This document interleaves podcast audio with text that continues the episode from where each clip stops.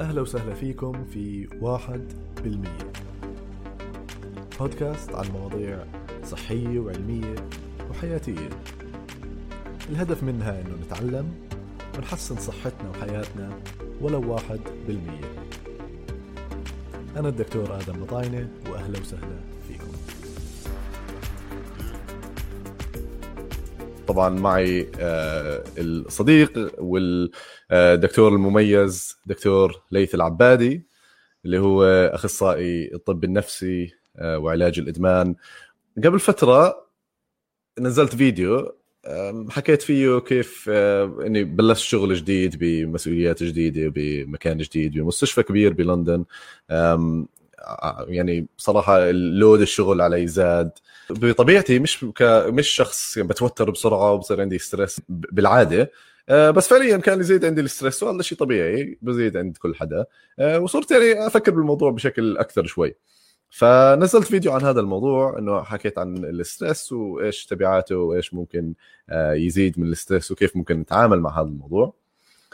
إجاني ردود يعني خرافية صراحة يعني عدد كثير كبير من الناس تواصلوا معي و يعني حكوا له حكوا لي عن تجاربهم وكيف إنه هم عم بيعانوا من نفس المشكلة وبيعانوا من ال stress ال- ال- المزمن. وواضح إنه هاي مشكلة كبيرة عم بتأثر فينا آه، بشكل كبير. فحبيت أعمل لايف خاص عن هذا الموضوع نحكي أحكي فيه مع يعني اختصاصي في هذا المجال. بس أنا ممكن أحكي شوي عن آه، الآثار القلق والتوتر المزمن. على صحتنا الجسدية فممكن نحكي عن هذا الموضوع شوي اليوم وبرضه نحكي عن الموضوع من ناحية نفسية. فاهلا وسهلا فيك دكتور ليث العبادي. بالمحلي وشكرا لك أنت على الاستضافة دائما أنا دائما بنبسط إنه أطلع معك عشان بتسلى اولا وبشوفك ثانيا وبنحكي ثالثا وبرضه بنعمل شيء لطيف بلكي إنه الناس اللي عم بيسمعوا يستفيدوا منه خصوصا موضوع ال anxiety اللي هو يعني الأكثر انتشارا في كل الأمراض النفسية في كل studies وفي كل البلدان وفي كل العالم دائما أكثر شيء هو ال anxiety وهلأ في الدوام في العيادة 70 80% من اللي بنشوفهم anxiety وجزء كبير منهم بيجي لما يكتئب بس حتى اللي مكتئب جاي معاه برضه anxiety symptoms فيعني هو شيء قد ما أحكي لك إنه هو منتشر هو شيء كثير منتشر. يعني دكتورنا الأستاذي الدكتور رضوان كان دائما يعني بيست على studies سابقة إنه واحدة من كل ثلاث نساء عندها anxiety وواحد من كل خمس رجال تقريبا عنده anxiety ف سؤال. مم. سؤال إيش الفرق بين أو في فرق بين ال stress لما نحكي أنا أو عندي stress عالي وبين ال anxiety أو التوتر؟ لأنه المشكلة بالتر... بالترجمة للعربي مرات بت... بتضيع المعاني. هلا ف- دائما الكل بيحكي عندي stress هلا ال stress هو ال cause of anxiety يعني ستريس أوكي. ستريسفul فاكتور ستريسفul لايف ستايل ستريسفul ايفنت ستريسفul condition شو ما كان الإشي هو مسبب لل س- لل stress هلا كيف الإنسان بتحمل ال stress في ناس عندهم high tolerance لل stress الخارجي وفي ناس عندهم low tolerance tolerance قليل. آه، وكل حدا بيستجيب لل stressors هاي المؤثرات الخارجية بشكل مختلف. هلا ال anxiety هي القلق الناتج عن ال stress تمام. وليست هي condition يشعر به الإنسان. يعني ال stress له آثار على جسم الإنسان. أنا بقدر أحكي عن شوي عن الآثار ال- الجسدية. يعني هرمونات ال stress هي الأدرينالين والكورتيزول. لما الواحد يكون بموقف stressful بموقف توتر عالي آه، بزيد عنده هرمون ال- الكورتيزول بزيد عنده هرمون الأدرينالين. وهاي الأشياء بترفع من مستوى سكر الدم بتزيد من ال- التركيز تبعنا بتزيد من الطاقة تبعتنا. ليش؟ لأنه ال- الجسم بده يخلينا نتأهب لأنه في إشي عم بخلينا stressful ف هاي شغلة كويسة بوقت ال- ال stress لأنه إحنا بدنا نتأهب بدنا نكون مركزين بدنا نكون مستعدين. فالإنسان لو مثلا هجم عليه آه، أسد بيرتفع نسبة ال stress عنده بترتفع الطاقة تبعته بيرتفع تركيزه. بس المشكلة بتصير لما ال stress يصير بشكل مرضي أو الاستجابة لل stress تصير بشكل بشكل مرضي. إيش ال anxiety اللي هو ال- الاستجابة لل stress آه، من من ناحية يعني فسيولوجيه إيش اللي بيصير جوا الجسم آه، اللي بيأدينا ل- اللي بيؤدي لل anxiety أو التوتر؟ okay okay. بس قبل في شيء إضافة بسيطة بدي أضيفها اللي هي اللي أنت حكيت عن هذا بسموه ال fight or flight أنت لما يهجم عليك أسد تدخل في mode هل أنا بدي أقاتل أو بدي أهرب؟ وهذا بتطلب منك تركيز عالي ودقات قلب عالي وجسمك بصير بده يشتغل ب level كثير عاليه عشان يقدر ينجو من خطر الموت.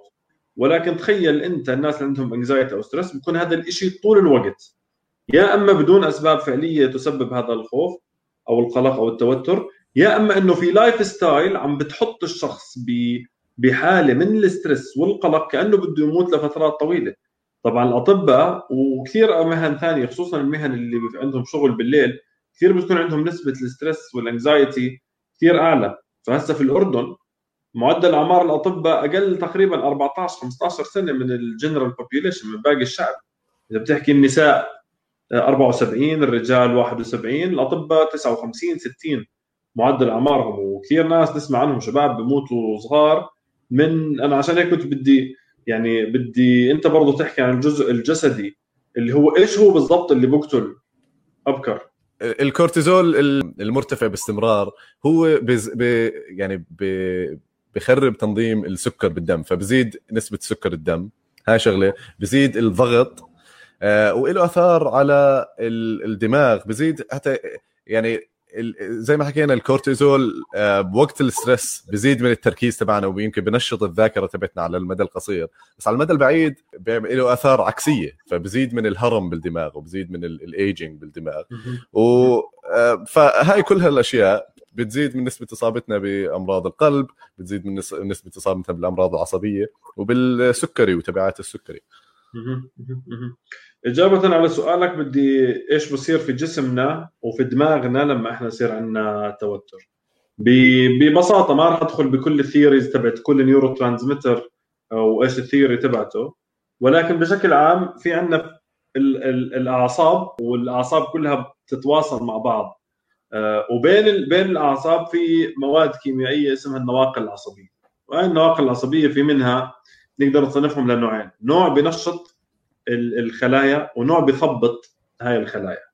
هسا لما يصير عندنا الأدرينالين رش هذا يطلع والجسم كله بيستجيب أحد الاستجابات اللي بدها توعي الدماغ إنه بصير في شغل للنواقل العصبيه اللي بتزيد ال activity تبعت الدماغ أكثر من اللي بتثبط الدماغ.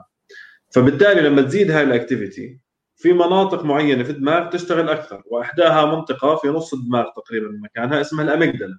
ال amygdala هي ترسل إشارات لل frontal الجزء الأمامي من الدماغ هو المسؤول عن اتخاذ القرارات. وهو اللي مسؤول عن إنه يحط للواحد بريكات أو إنه يوقفه ويخليه يقظ ومنتبه. هو اللي بقرر ولكن هذا بيعتمد على إشارات بتطلع من الاميجدلا هاي اللي في نص الدماغ هاي بترسل إشارة للدماغ بتقول له انتبه تيقظ. فلما تكون شغالة أكثر بيكون الإنسان كثير يقظ أكثر وكثير مركز أكثر وكثير يشعر بالخوف والقلق والتوتر كمان بشكل أكثر. فبالعادة حتى العلاج الدوائي بيكون بيكون بيشتغل على تعديل النواقل العصبية بحيث إنك أنت تخفف من نشاط الدماغ اللي عم بصير. وبرضه هي معقدة لأنه في الكآبة بتلاقي ال ال يعني النشاط صار أقل فإحنا بدنا نزيده بس برضه الثنتين مرتبطين في بعض لأنه حتى لما أنت تكون قلق لفترة طويلة بعدها ممكن تكتئب. وبرضه لما تكون عندك كآبة أعراض القلق بتزيد. فإن الاثنين متصلين مع بعض مع إنه هذا زيادة نشاط وهذا قلة نشاط. حلو. حلو حكيت عن الأميجدلا اللي هو اللي هي يعني صححني إذا غلط بس اللي مركز الخوف والقلق يعني تقريبا بالدماغ.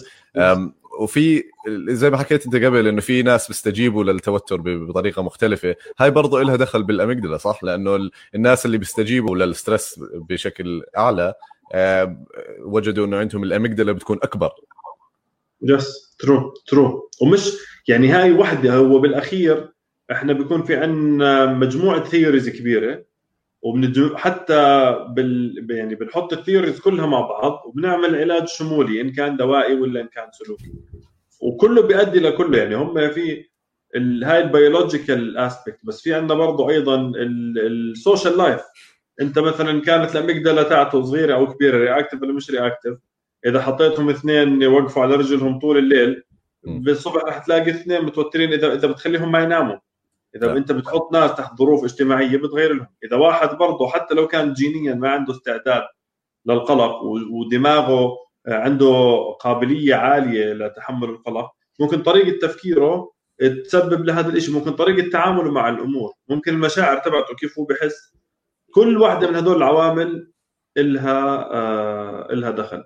وهو في بيسموه diathesis stress model which is معناه إنه أنت عندك استعداد إنه أنت يصير عندك قلق.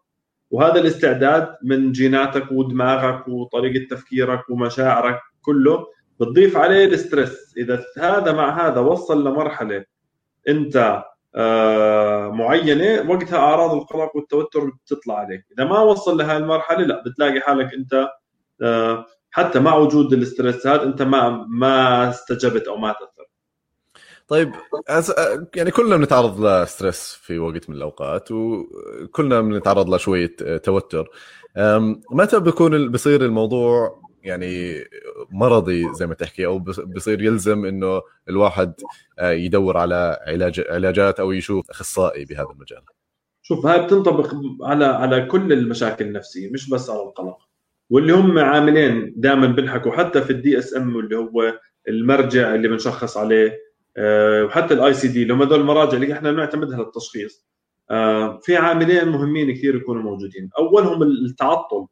إذا هذا اللي انت اللي بتعاني منه بلش يضعف من إنتاجك. أنت والله متوتر فقاعد بتدرس 10 ساعات للامتحان فجبت علامة عالية وبعد الامتحان أمورك رجعت تمام يخلف عليها التوتر. كويس بدنا إياه. آه، لو ما فيش شوية توتر كان آه، تأخرت على ال live هذا وما اجيتش وهذا. آه، ولا داومت ولا قلقت في المستقبل ولا عقمت إيدي من الكورونا ولا ولا سويت شيء شوية توتر كويسة بس أنت لما التوتر تبعك يصير يعيق من إنتاجك. صرت متوتر كثير لدرجة مش عم تدرس الامتحان متوتر كثير لدرجة مش عم بتداوم متوتر كثير لدرجة في دوامك بتاخذ قرارات غلط توصل لاستنتاجات غلط. هون في هاي الحالة بتعرف إنه القلق والتوتر زاد عن حده ولاجب إنه إحنا نقلله ونرجعه للحد الطبيعي مش نلغيه. والشيء الثاني إذا أنت منزعج منه كثير إذا أنت هذا التوتر عندك منه انزعاج عالي أنت بتقدر أنت تاشر وأنت تندل إنه إنه أنا عندي قلق وتوتر عالي ومنزعج منه وأنا بدي إياه يتعالج. طيب أنا بعرف إنه أنت من إحدى اهتماماتك الطب النفسي عند المراهقين والأطفال. في أشياء بتصير آه، عند الأطفال بتزيد من نسبة التوتر عندهم لما يصيروا كبار بالعمر؟ شوف هي دماغك أنت اليوم هو عبارة عن مجموع ذكرياتك زائد جيناتك من لما انولدت. يعني في term اسمه neuroplasticity واللي هو بيحكي لك إنه دماغك آه، زمان كانوا يفكروا إنه في عمر معين يتوقف عن النمو واللي هو إنه 21 عند الإناث و24 عند الرجال. إنه بيكتمل ال development تبع ال brain ولكن وجدوا إنه فعليا بعد ما يخلص ال development تبع ال brain في خاصية إنه الخلايا بتضلها تتغير وتتجدد وتنبنى. وفي عندك كل خلية عصبية بتعمل connections مع آلاف الخلايا الثانية. هاي ال connections هاي والوصلات هي عبارة عن مين؟ أنت اليوم. كيف بتفكر؟ كيف بتحس؟ كيف تتصرف؟ هسا كل شيء بصير معك في حياتك كل event بصير معك في حياتك يتترجم إلى connections في دماغ في راسك. بعض ال connections أنت مولود فيها ولكن الظروف اللي في الحياة بتعملها shaping فبتلاقي connections بتقوى. و connections بتضعف فعشان هيك حتى عملية العلاج النفسي الكلامي أو الدوائي هي عبارة عن إنك أنت بتضيف new memories ذكريات جديدة على حياة الشخص تعدل الذكريات القديمة وتعمل new brain connections وتعمل wiring جديد تضعف ال wires القديمة المختصة في ال anxiety وتقوي هذا الشيء الجديد. فأكيد أي شيء بمر فيه شخص ممكن صدمة معينة ممكن اعتداء جنسي أو اعتداء جسدي آه، فقر قلة أكل آه، عدم وجود في شيء كثير مهم في الطفولة اللي هو اسمه ال attachment. الأتاتشمنت يا دكتور آدم هو عبارة عن علاقة الطفل بأهله وهي العلاقة ببساطتها يجب أن تكون إنه الأهل يكونوا هم القاعدة الآمنة اللي بيرجع لها الطفل وقت القلق والتوتر وهي قاعدة آمنة لدرجة إنه هو يطلع يستكشف الحياة.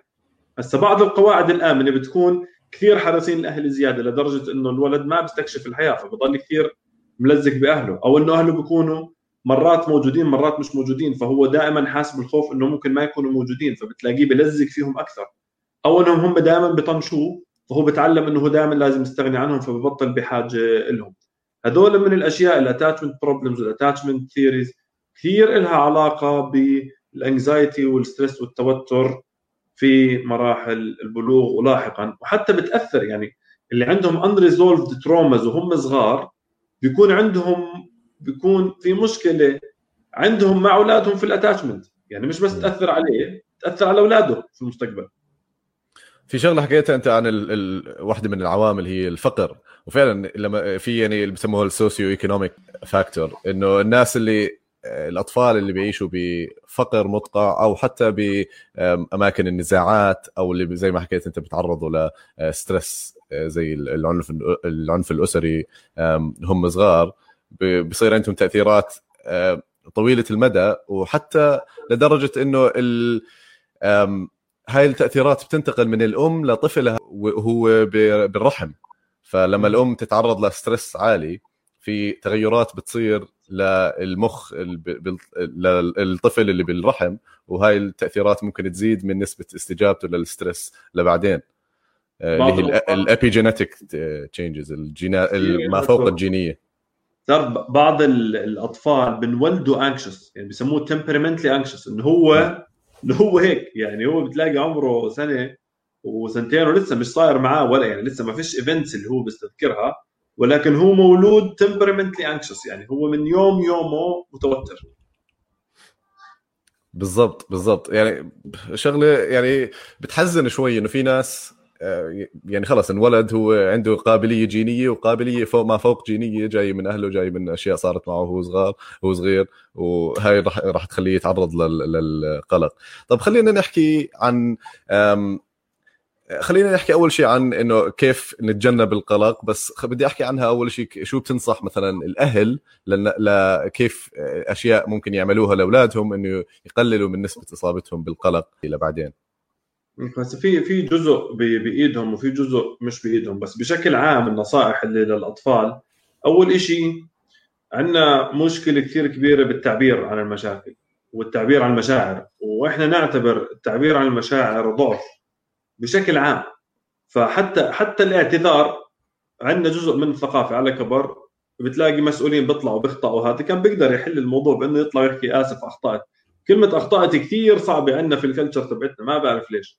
وجزء برضه التعبير عن المشاعر شيء كثير صعب. فبتلاقي ال ال الأهل بيعلموا الأطفال إنه تعبيرك عن مشاعرك ضعف وإنه الزلمة ما بزعل وانت لا مش لازم تكون زعلان مش لازم يعني ما في اعتراف للشخص بمشاعره خوفا منهم إنه إذا اعترفوا فيها تزيد. وهاي يعني خطأ شائع. بالعكس أنت إذا اعترفت بوجود المشكلة تقدر أنت تبلش تحلها. فأول شغلة إنه يعطوا أولادهم space يحكوا ويعبروا عن اللي هم حاسين فيه. وال space هاي تكون بما يناسب الطفل مش بما يناسب الأب. كثير ناس اباء بتلاقي بشوف ابنه زعلان بقول شو مالك ولا؟ فذاك الولد بيقول ماليش شيء. طب روح انقلع غرفتك. خلص انتهى. مش مش يعني مش هاي هي لغة الحوار المطلوب. طب انت تشوف الطريقة اللي بتناسبه الوقت اللي بيناسبه إنه هو يحكي عن هاي عن هاي الأمور.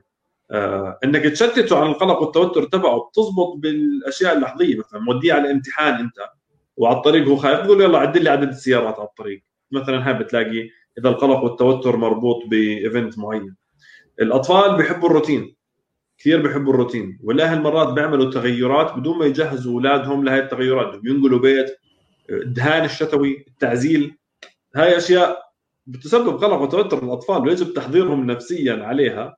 قبل ما تصير إنه إحنا في اليوم الفلاني بدنا نعمل كذا راح نغير المكان الفلاني آه راح نعمل هذا الشيء بس ما آه. بتشوف إنه يعني حماية الأطفال من هاي الصدمات أو التغييرات آه ممكن لها سبب عكسي يعني في آه في واحد اسمه عالم اجتماعي اسمه جوناثان هايت آه، بيحكي عن كيف يعني هو خاصة بالدول المتقدمة آه، والدول الغربية. آه، كثير فيها يعني culture إنه حماية الأطفال من اي من أي صدمات خارجية. يعني ممنوع الطفل يروح لحاله على يروح لحاله على الدكانة. ممنوع يروح على المدرسة لحاله. دائما محمي دائما محطوط ب bubble. وهاي الشغلة قاعدة بتزيد نسبة ال stress عند هذول الأطفال. لأنه هيك الواحد بتعلم لما يكبر بيتعرض للصدمات الخارجية وبصير بتتطور شخصيته بيبني شخصيته. فيعني الموضوع توازن بين الثنتين بتوقع مش هيك؟ 100% 100% أنا بسميه ال overprotective mothers وال overprotection يعني دمار دمار دمار هائل لأنه الطفل ما بيكون عنده resilience ابدا. resilience اللي هي القدرة أو على المرونة في المواقف إنك أنت يعني تتعرض لصدمات وتقدر تبلعها وتمشي. اذا ظلوا الأهل حاطين السياج الحماية لأولادهم. أول ما يطلع لل للحياة العادية راح راح ينكسر راح يتدمر في برضه ناس من الأطفال اللي اللي زيادة البروتكشن عليهم بتعلموا كيف هم يحكموا أهلهم. بصير عندهم disruptive behaviors بصيروا هم عندهم مستقبل زيادة احتمالية إنه يصير في مستقبل إجرامي حتى. فيعني كثير له مضار سيئه الحماية الزايدة. فاحنا دائما بدنا بدنا بالانس وتعطي أنت مساحة حرية ويروح الشخص يستكشف ويرجع لك إذا أنت ضليتك أنت ماسكه ومش حيطلع فمش مش حيستكشف العالم كلامك صح 100% طيب وبالنسبة للناس. يعني معظم الناس اللي ما اللي عندهم الانكزايتي مش شيء مرضي بس يعني حابب يخفف من مستوى التوتر تبعه. هل في يعني نصائح معينة أو أشياء معينة ممكن يعملها الشخص إنه يقلل من نسبة التوتر تبعته؟ أول شيء تحديد مصادر التوتر هاي وليش هو متوتر؟ وتحديد هل هو اللي بحس فيه. اليوم واحد من الطلاب آه، يعني سألني سؤال يعني كثير أثار انتباهي. إنه حكى لي إنه المرضى اللي عم نشوفهم في المستشفى جزء كبير من قصصهم إحنا كثير جزء منا مر فيها ولكن إحنا ما صار معنا زي هيك. ليش هم صار معهم زي هيك؟ فكان الجواب هو رجعنا لموضوع أنت بدك تعرف المشكلة هاي اللي أنت بتمر فيها وأنت بتحسها. شو مصدرها؟ هل مصدرها حدث اجتماعي هو اللي مسبب ولا أنت فقط تعتقد إنه حدث اجتماعي؟ هل سببها بيولوجي جسدي؟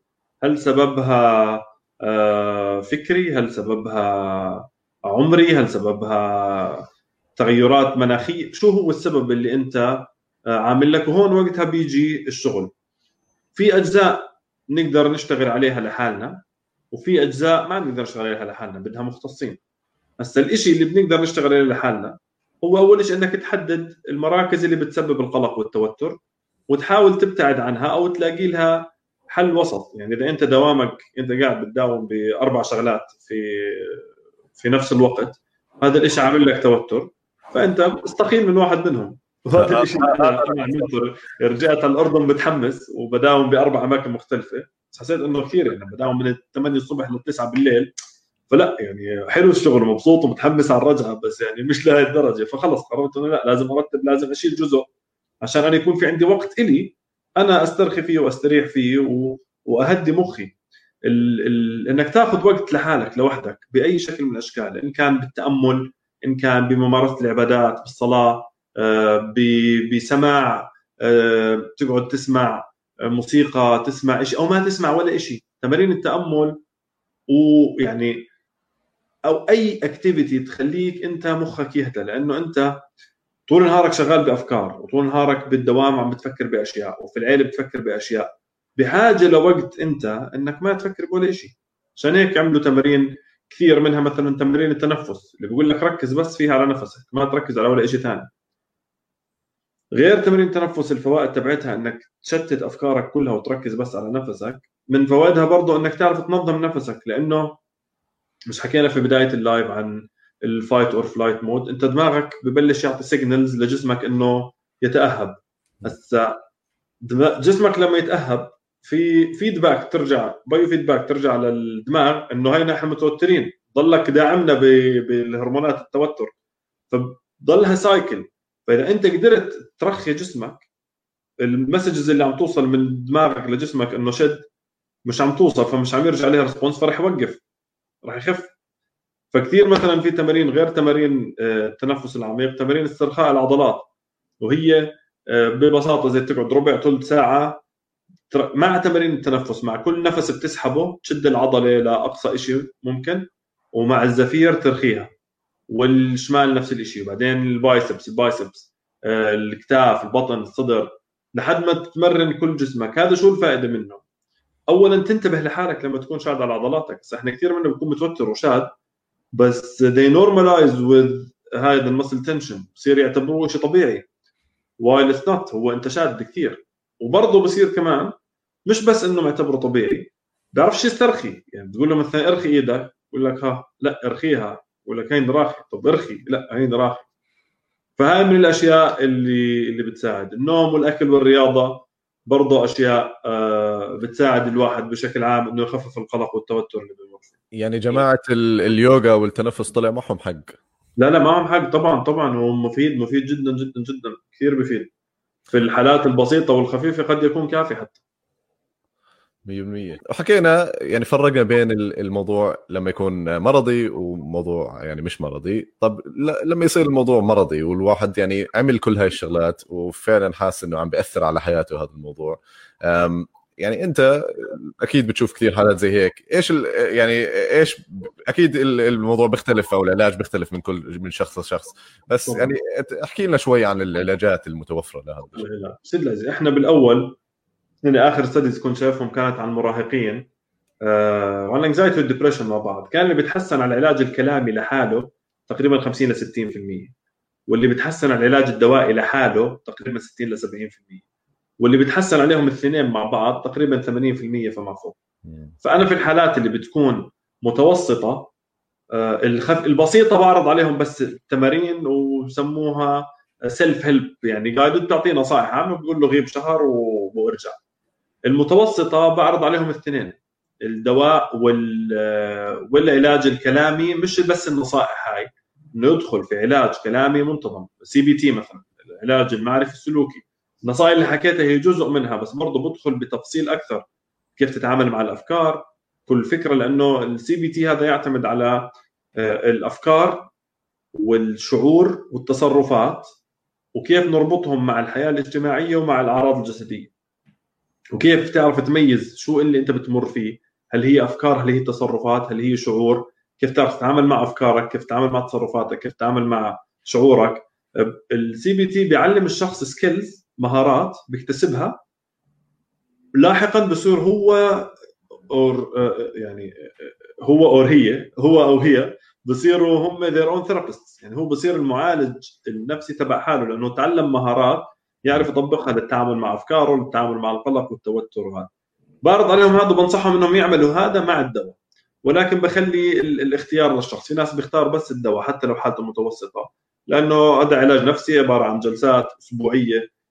كل جلسة لها تكلفتها فبتلاقي ممكن يكون تكلفته على الشخص عاليه في أشخاص بحكي لك أنا ما بقدر إنه أعمل العلاج الكلامي حاليا. العلاج الكلامي مثلا مش متوفر عندنا بالمؤسسات العامة مش متوفر بالتأمين. آه، الناس المتدربين عليه أقل جدا يعني كمان. آه، فهو مش إشي متاح دائما. عشان هيك بتلاقي توجه للأطباء للدوائي بشكل أكبر وفي لوم على كل حدا. بس برضه المراجعين دائما بلوموا ان أنا دكتور حتى لو حالتي بسيطة دغري بروح بيعطيني دواء ما ما بمشي لهذا الشيء وهذا له كثير أسباب وأنا ما بايده طبعا ولكن له كثير أسباب ما يعني نناقش فيها في وضع آخر. الحالات الشديدة في البداية يجب دواء. يجب دواء في البداية لأنه إذا أنت واحد عندك توتر شديد مش عم بينام الليل مش عم يأكل عم بيستفرغ. كل ما أنت كل ما يحاول يأكل أو يشم ريحة شيء قاعد بيستفرغ قاعد بدوخ كل يوم. والتوتر عنده واصل لدرجة عالية. أنت إذا بت... ال therapy بده effort وبده جهد منك أنت تحطه بده تركيز في الجلسة بدك عليك homework بس عليه شغل يعني في شغل أنت لازم تسويه. فالناس اللي حالتهم شديدة أنا في الأول بقول لهم بدك therapy ولكن لازم تاخذ دواء لفترة معينة بعدين تبلش therapy. الأدوية في منها نوعين. في نوع بيشتغل دغري وفي نوع بيشتغل بعد أسبوعين لثلاث أسابيع. هلا جزء من اللي بيشتغل دغري بسبب تعويد فببطل يشتغل بعد فترة. عشان هيك يتم إيقافه بعد شهر ما بياخذوا الشخص لفترات طويلة. يعني بنعطي الدواء الأول لمدة شهر لحد ما يكون اشتغل الدواء الثاني وتوقف الدواء الأول ويستمر على الدواء الثاني. والدواء الثاني يعني بالعادة ما بيكون من مجموعة أدوية عائلة اسمها ال SRIs selective serotonin reuptake inhibitors وهي بتزيد مادة السيروتونين في الدماغ. آه، بعد فترة بتلاقي أعراض القلق والتوتر. خفت ونزلت وطبعا الدواء بنختاره بالعادة بحسب الأعراض الجانبية اللي عند المريض لأنه دائما بنختار دواء أعراضه الجانبية تفيد الشخص. يعني إذا هو ما بينام نعطي دواء بنعس إذا هو بينام كثير قاعد نعطي دواء شوي بنشط إذا هو نصحان نعطي دواء بسد الشهية إذا هو نحفان نعطي دواء بفتح الشهية. يعني حسب كل حالة لها اعتباراتها الخاصة باختيار الدواء. طيب حلو انت حكيت واحدة من الأدوية اللي تستخدم اللي هي ال SSRIs وبرضه بتستخدم في حالات الاكتئاب. يعني في overlap بين الاكتئاب وال anxiety والقلق وال كثير في overlap كثير في 50 60% تقريبا من آه، كلتا الحالتين بيجوا مع بعض. يعني 50 60% من اللي عندهم اكتئاب بيكون عندهم أعراض قلق واللي عنده و50 60% من اللي عندهم قلق بصير عندهم كآبة وأعراض كآبة. يعني كثير يعني نادر النوادر ما شفت حدا عنده اكتئاب بدون أعراض قلق أو مش نادر نادر يعني 30 30 35% الغالبية العظمى لا بيكونوا الاثنين مع بعض. وهذا دواء واحد بيشتغل على الشغلتين. يعني أنت عندك هذا الدواء بتختاره بتلاقيه بيشتغل على القلق وعلى الكآبة. وهو نفسه برضه يستخدم في الوسواس القهري. في بس كل واحد حسب الجرعات أنت بتختار. يعني جرعات ال... الاكتئاب بده أقل جرعات القلق بده جرعات أعلى والوسواس بده أعلى وأعلى. هل برأيك في زيادة بنسبة آه، القلق بمجتمعاتنا وبالأردن بشكل عام وبعدين خلينا نحكي بالعالم بشكل عام. يعني والله إنه أنا يعني ما قرأت شيء عن هذا الموضوع فما بعرف ما بحبش أفتي. بس الشيء اللي أنا منتبهه من ال practice تبعي في السنوات القليلة إنه الوعي عم بيزيد فما بعرف بس هل يعني هل العدد زاد أو هو بس الوعي زاد ولكن definitely الوعي كثير زاد يعني. يعني زمان الناس كانوا they normalize هذا الشيء يقول لك طبيعي والحياة أصلا هي هيك وهيك لازم تكون الحياة يعني. في ناس بستغرب منهم بيحكوا لي هو ما حدا مرتاح. بقول له طب ما أنا هيني مرتاح يعني. بقول لي لا كيف؟ مرتاح ما فيش حدا مرتاح. آه بس بس في يعني من ناحية هيك فلسفية شوي في شوية أو في شوية دلائل تشير إنه بعض المجتمعات اللي مش ك... اللي برا يعني الحداثة اللي إحنا عايشين فيها اللي الشغل من 9 ل 5 وال والستريس الدائم. الناس اللي عايشين بمجتمعات شو يعني يعني خلينا نحكي المجتمعات قبلية بأفريقيا وزي هيك بعض الأماكن الفقيرة. عندهم مشاكل كثيرة بس عندهم أقل ال prevalence of أو يعني نسبة الاكتئاب ونسبة التوتر. بس بتلاقي كثير عندهم الأعراض اللي هي الجسدية للتوتر أكثر. مم. يعني كثير بيجيك آه، وجع را عندي وجع راسي إيدي بتحركش بشوفش بغيب seizures كثير بتلاقي عندهم التعبير عن ال... عن الأعراض القلقية. مش بحكي أنا متوتر لا فجأة بصير يجي بتحول لأعراض جسدية يعني. آه، بشكل كثير أكبر. بس أكيد برضه يعني شوف أنت بتروح رحلة يومين على مكان هادي ورايق بتلاقي مخك خلص هدي راق. آه، ضوضاء ضوضاء المدينة هاي مزعجة. تليفونات التليفونات أنت بتخلي أنت وجود التليفون معك طول الوقت. آه، وأنا من الناس اللي في فترة كنت كثير مدمن على التليفون وللآن يعني بحاول أخفف بس فجأة بحس حالي مرتاح بكتشف إني لأول مرة هيك تارك تليفوني صار لي ساعتين ثلاثة. انت مخك لما يضل بحالة شغل 24 ساعة خصوصا اللي شغلهم يعني طويل لساعات في الليل ومتواصل وبده يضل يتابع مع ناس. يعني شغلة إنك أنت تخلص شغلك وتروح وتسكر مخك هاي كثير مهمة كثير كثير كثير كثير كثير كثير كثير كثير مهمة. فعلا يعني ال social media وال يعني الفيسبوك تويتر هاي الشغلات يعني إذا كان مهندسة انها تضلها تجذب انتباهك وتعطيك جرعات من آه، التحفيز وتعطيك جرعات من التوتر والقلق عشان هيك تضلها ماخذة انتباهك. يعني أنا لاحظت بحالي أنا كنت مش active على ال social media بالمرة. من يعني على بداية السنة هاي تقريبا صرت شوي active صار لي شوية نشاط على ال social media.